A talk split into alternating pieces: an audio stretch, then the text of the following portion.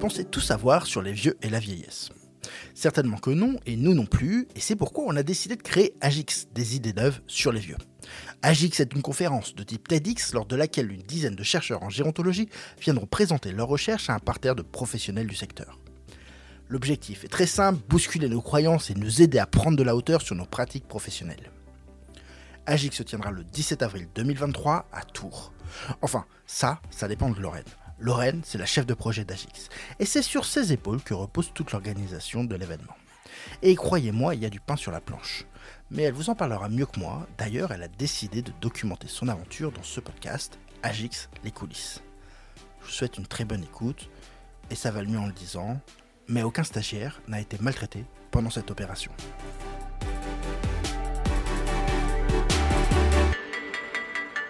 Moi, c'est Lorraine, la nouvelle stagiaire de Briscard. J'ai 4 mois sur le temps de mon stage pour donner réalité à cette idée folle, créer Agix, la première conférence de type TEDx entièrement dédiée aux professionnels de la gérontologie. Et bien sûr, je vous emmène avec moi dans les coulisses de cette aventure.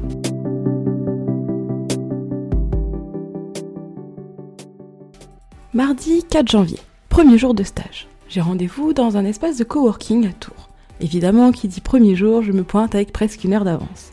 Le coworking n'est même pas ouvert. Alors on va attendre devant. Bouh, qu'est-ce que ça caille Dire qu'il y a quelques jours, j'étais encore sur les plages de la Réunion. C'est là que j'ai fait mon master information et communication.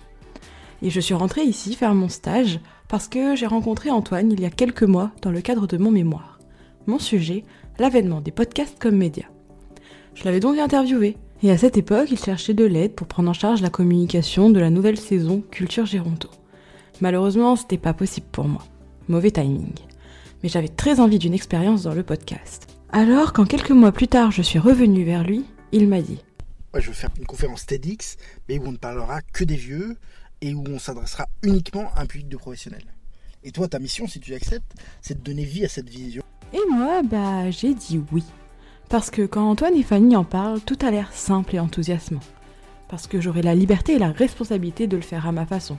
Parce qu'on ne m'a jamais fait autant confiance sur un projet de si grande ampleur. Ça me fait du bien de me rappeler pourquoi je suis ici, dans le froid d'un matin de janvier alors que mes camarades se dorment la pilule au soleil. Et cerise sur le gâteau, je vais pouvoir prendre le micro pour vous raconter mon aventure. Mais ça, vous le savez déjà puisque vous m'écoutez.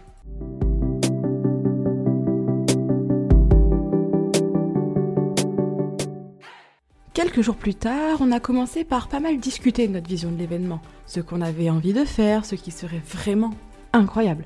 Après tout, c'est notre événement, on peut bien faire ce qu'on veut. En théorie en tout cas. Agir, je voudrais que ça soit tellement de choses.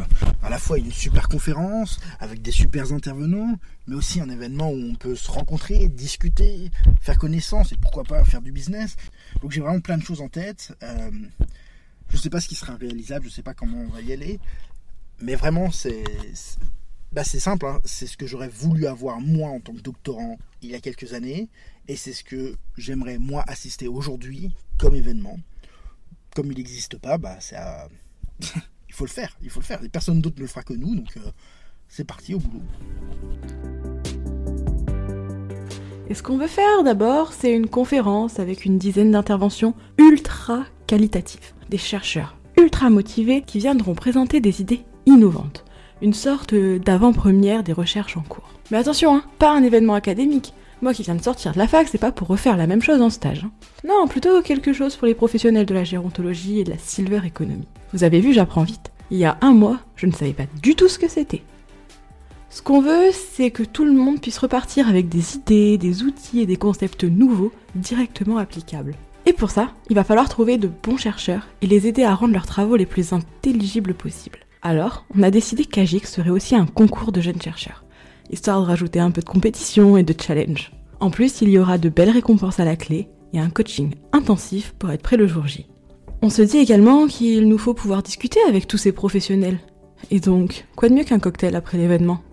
Bon, la to-do list est sacrément allongée hein, en à peine une semaine, et je commence à comprendre que moi, mon rôle, c'est de penser à tout. Penser à tout ce qui est nécessaire pour que les choses se passent bien le jour J, et que l'événement soit une réussite. Et penser à tout ce qui pourrait mal se passer et faire en sorte que ça n'arrive surtout pas. Ouais, alors euh, d'abord les éviter, faire en sorte que les galères n'arrivent pas. Mais évidemment, les galères arrivent toujours. Euh, toi, ton job, c'est que les galères n'arrivent pas et que celles qui arrivent soient vite réglées. Euh, bah, je suis contente que c'est toi qui t'occupes de cet événement. non, c'est bien parce que t'as pas pris peur face au challenge que ça pouvait représenter.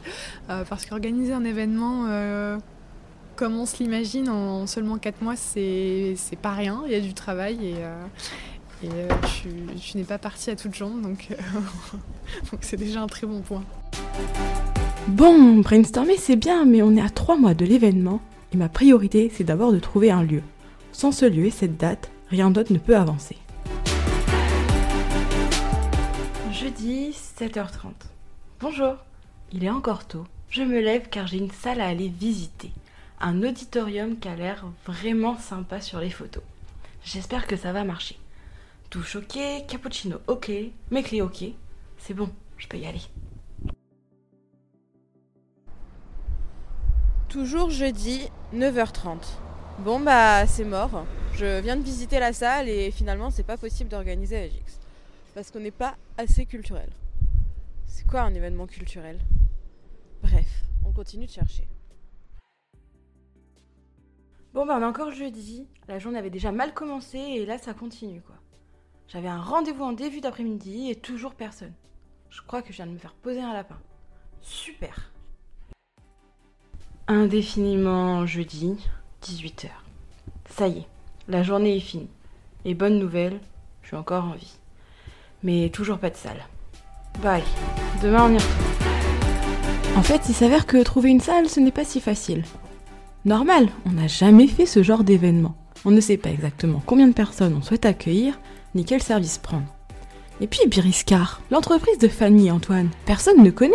Et c'est là qu'Antoine a eu une idée. Et si tout simplement nous faisions un vrai événement TEDx avec les grandes lettres rouges, l'organisation TED, les coachs, etc.